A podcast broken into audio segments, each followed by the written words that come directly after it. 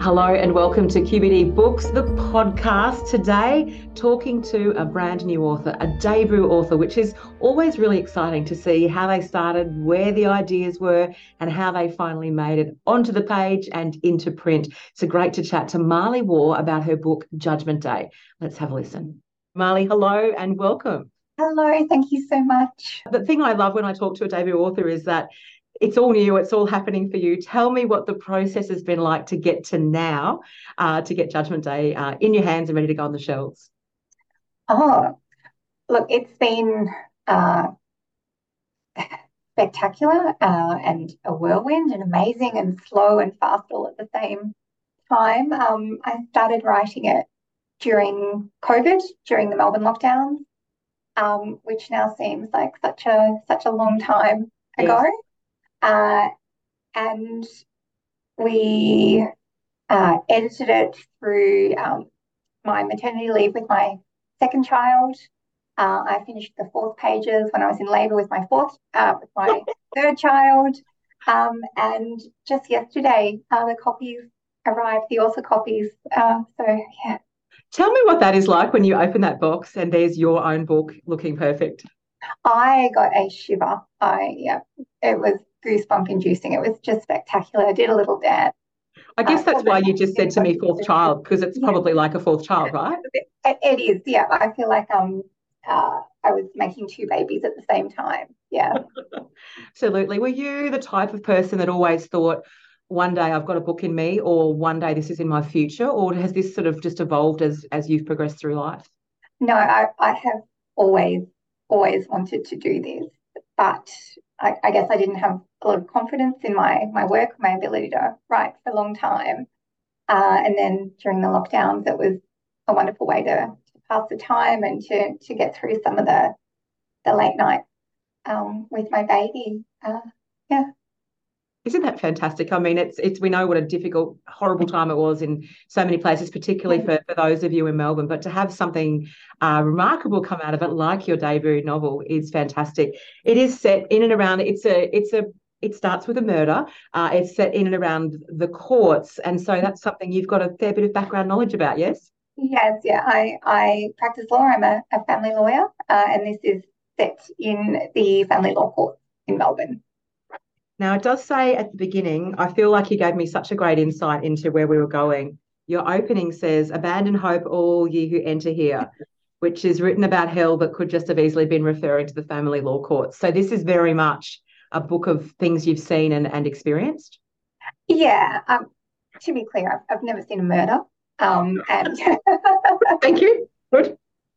Um, and uh, a lot of the characters are archetypes rather than um, indications of people that I've actually seen in the in the courts personally. But um, yeah, in, inspired by situations that I've seen and um, uh, cases that I've I've heard about, things like that. Yeah.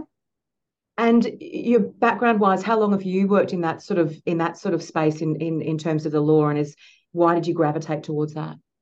Uh, so I uh, began working in the family law court straight out of university. Um, uh, was really privileged to be able to do that for about two years and um, did some time uh, working at legal aid and then moved into private practice in family law.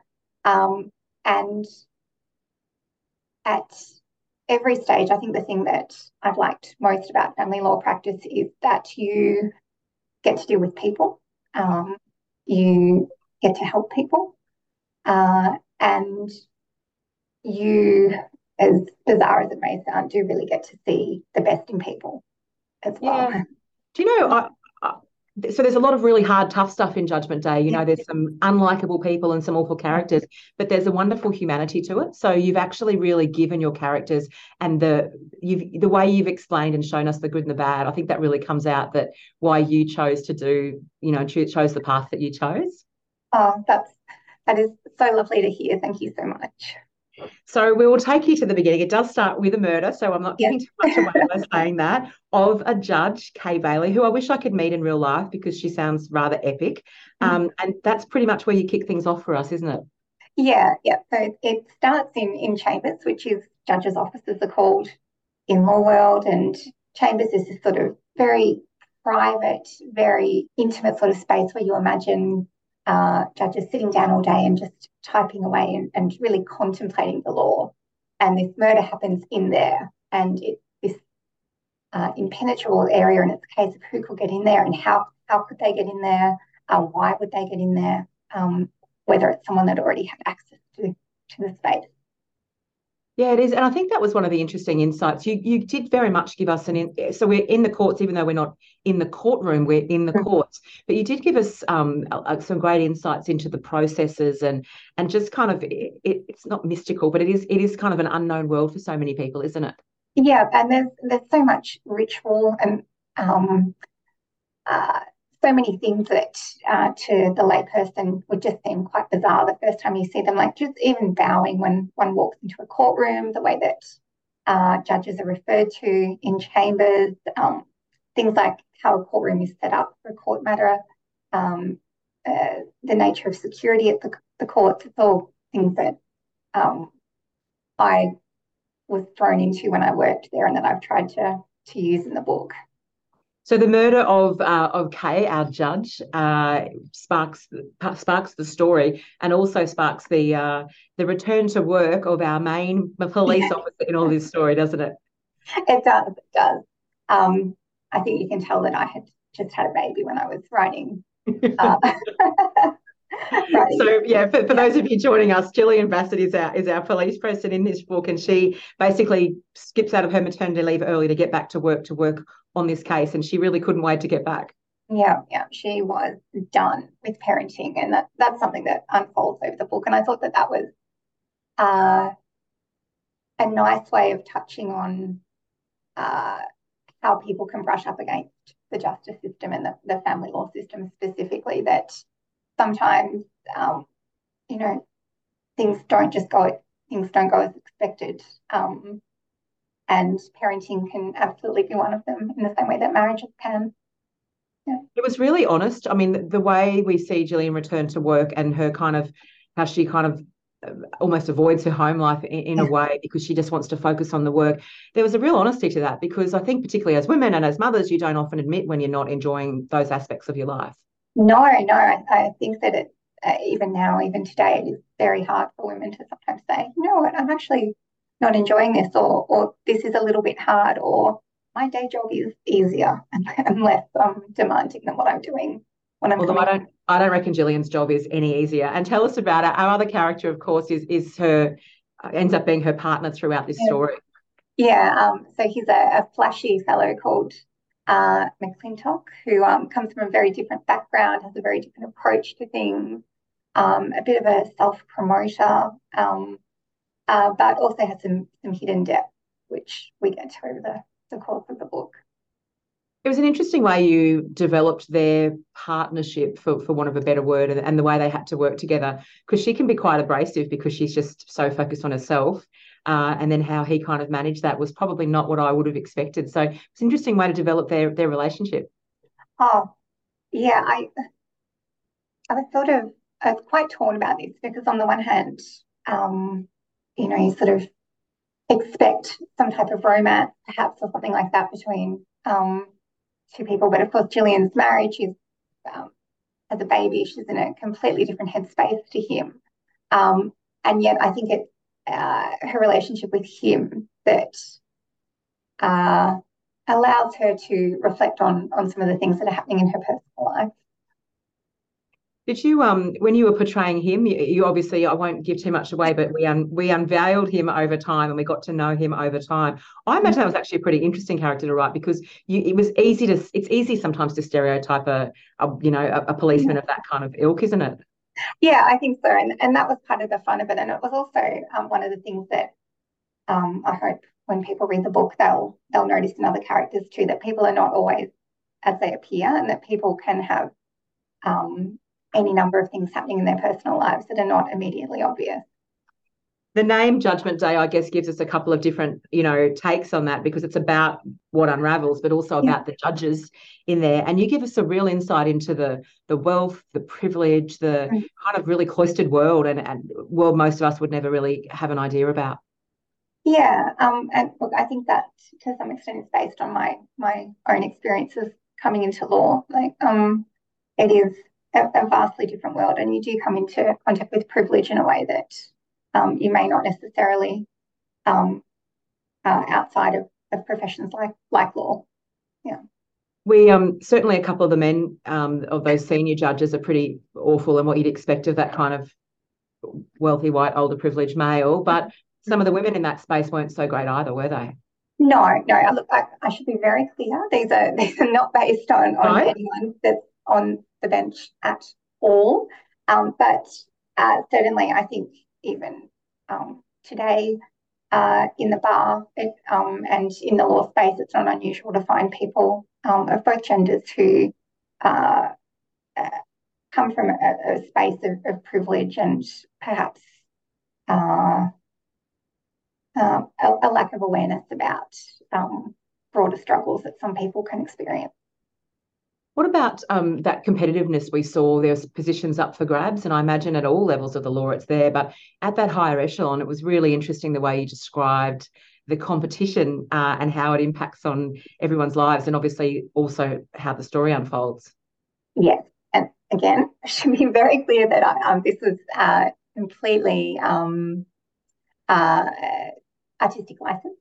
Um, I have no insight into exactly how that um, uh, judicial appointment process works, but I think it, you know, in, in every profession, um, and particularly professions that are quite insular, it's, it's very normal for people to uh, uh, become competitive and to speculate wildly about reasons why someone may have got something and someone else may have missed out, for example.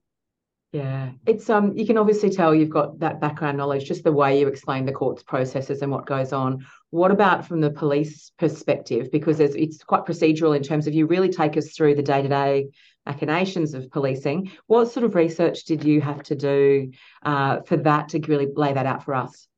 So I had um, during my uh, time uh, working in the family violence space, I did have some interactions with police. So I, I had a little little bit of background information as to um, how some matters worked with. Um, also spend a fair bit of time in my day job, uh, for example, looking at police subpoenas and information about people's criminal history. So there was some insight uh, from there. Aside from that, um, picking the brains of um, some a police contact and a lot of Googling and reading of the Victoria Police website.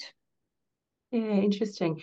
It, I thought what was good, it was um, realistic in terms of, I think sometimes when we watch crime shows or, you know, or crime movies, the police just go and they get and they get the person and they do this and they find that you made it more realistic in terms of sometimes it was really hard to track down suspects or just people they wanted to talk to. And it gave you more of a real sense of real time and how hard it must be to work a case. Yeah, I um I mean look, part of that is just part of the the uh, necessity of, of structuring a story. But yeah, of course, that was something that I, I was very mindful of that it can take a long time just to get very basic information from people. Um, it can take a long time for people to return phone calls. And just because something is, for example, the police's priority doesn't mean that it is anyone else in the world's priority at a particular time. Yeah, they don't quite help when they're supposed yeah. to. Oh yeah, yeah I, I, I, was getting frustrated. I go, come on, this is the police. You have to talk to them.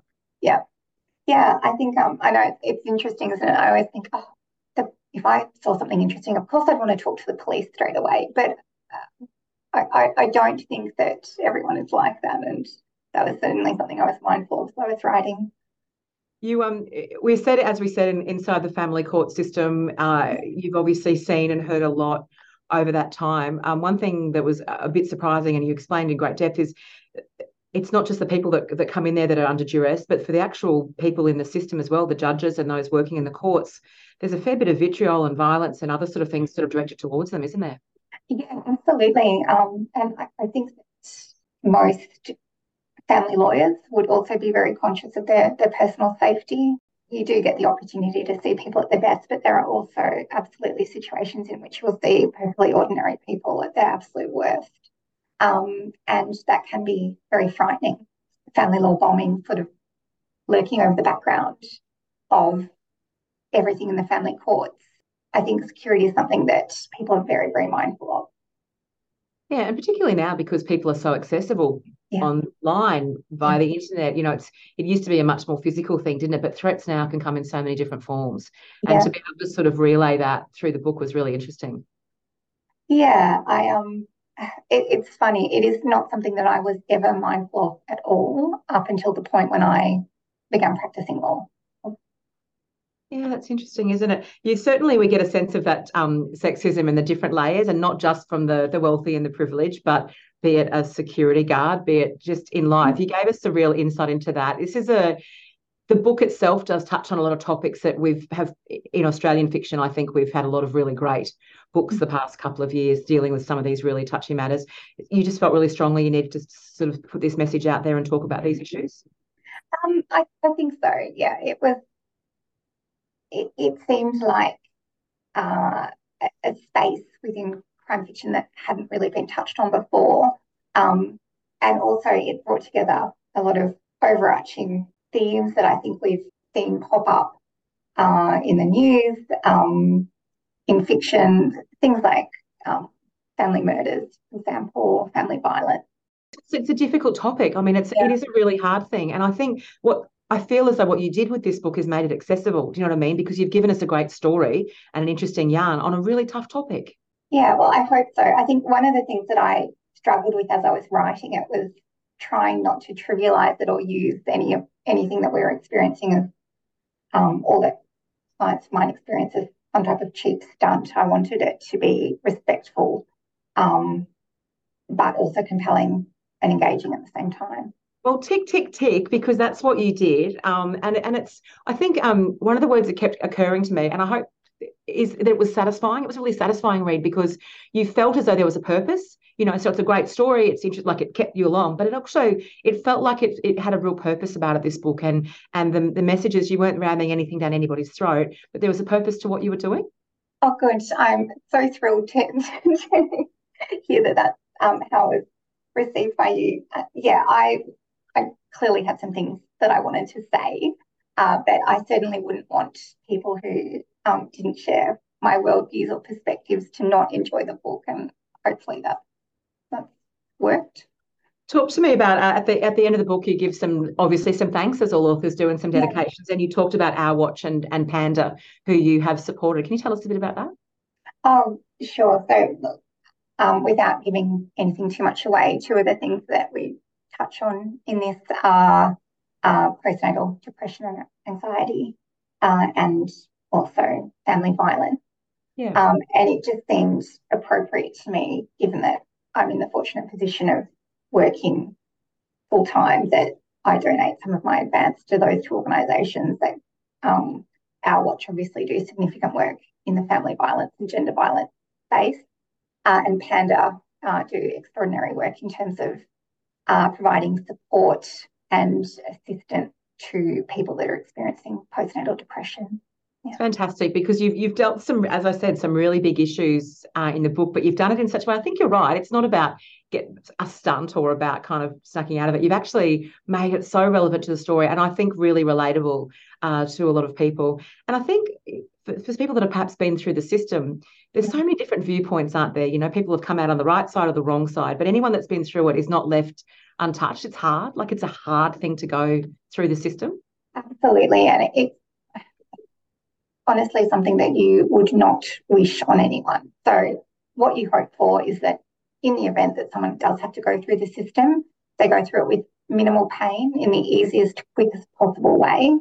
Um, and that if they do have to go through it um, through the litigation process, that they receive excellent advice the entire way through. Will we see? I, I, will we see uh, Jillian again? Might there be more for her? Because I feel like we're not done with her. She has so much to achieve. Yeah, look, I hope so. I've got some ideas swimming around in there. Um, uh, just a case of having another baby and getting the maternity leave together so that I can actually sit down and write it. sit down and write another book. I love it. What are your colleagues and obviously family and friends? I mean, having a debut book out is such a big deal. What have, who did you hand it to, to to proofread with you, and who took you on that journey? Um, I I was lucky. I have um, a mother who uh, adores crime fiction and also is a family lawyer. So she read through it all and was able to uh, give me some some brutal feedback and some really thoughtful ideas. Um, and I also have a husband who's a lawyer as well in a, in a different space who also was able to read through it with me. But aside from that, um, very few people outside of the the publishing world have seen it. So I'm very excited and incredibly nervous. Nervous, yes, of yeah. course. How fantastic having a mother who works in the space and can absolutely like those two things, loves crime fiction and also family law. That's amazing. Really, really, really lucky. Yeah. so do you feel like she could have written a book as well? I, am sure that she has um, a book in her belly. Yeah. Oh, I feel like there might be a collaboration yeah. somewhere. Oh my goodness. Some way. do you um i guess all those issues you've touched on it's a it's just a it's a cracking read in terms of um it's just a good story and it's interesting and it takes you different places. Are you hoping it does start a conversation about some of the issues you touch on in the book? Yeah look um contribute to the conversations that are already happening i would say. Um i hope so. Um it's difficult within this genre. I mean obviously you know there are things that you want to say but um, one doesn't want to preach within the pages of a book. So um, I try and be kind of subtle about some of my opinions on things. But yeah, look, I would I would love for it to start a conversation about uh, some of the ways that family violence is perpetrated through the court. Yeah, and what and what we see and what we don't see. I think that was yeah. really great. You you gave us some insights uh, and you made us think about things in a different way. So congratulations. Thank you so um, much. I should let everyone know you've been an absolute legend to get on this screen and chat with me today because you do have a very tiny little baby who you've had to to tuck away to come and be with us today. And uh, and I know it's your first time you've been able to chat about the book, so I feel really privileged that you've been able to join us on QBD Crime Club to talk about Judgment Day. Congratulations. Thank you so much. and enjoy the next little ride because I think it's going to be a busy time ahead, but also uh, an exciting time as people uh, read and get to know your story. Thank you. Thanks for your company on QBD Book Club, the podcast. Back soon with more author insights.